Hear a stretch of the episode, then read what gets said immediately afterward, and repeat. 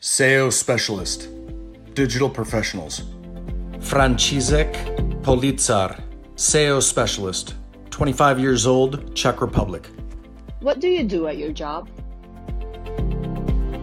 I am constantly keeping track of trends and look for new ways to maximize website traffic.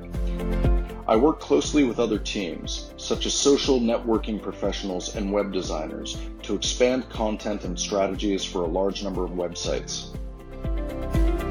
Which relevant training or course have you enrolled in to improve your competences for this job?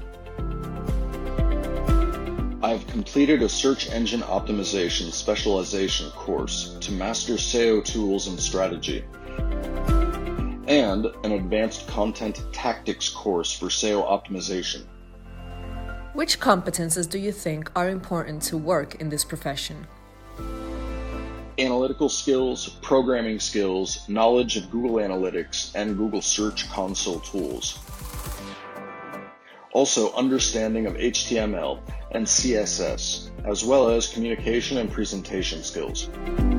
What do you like the most and the least about your job?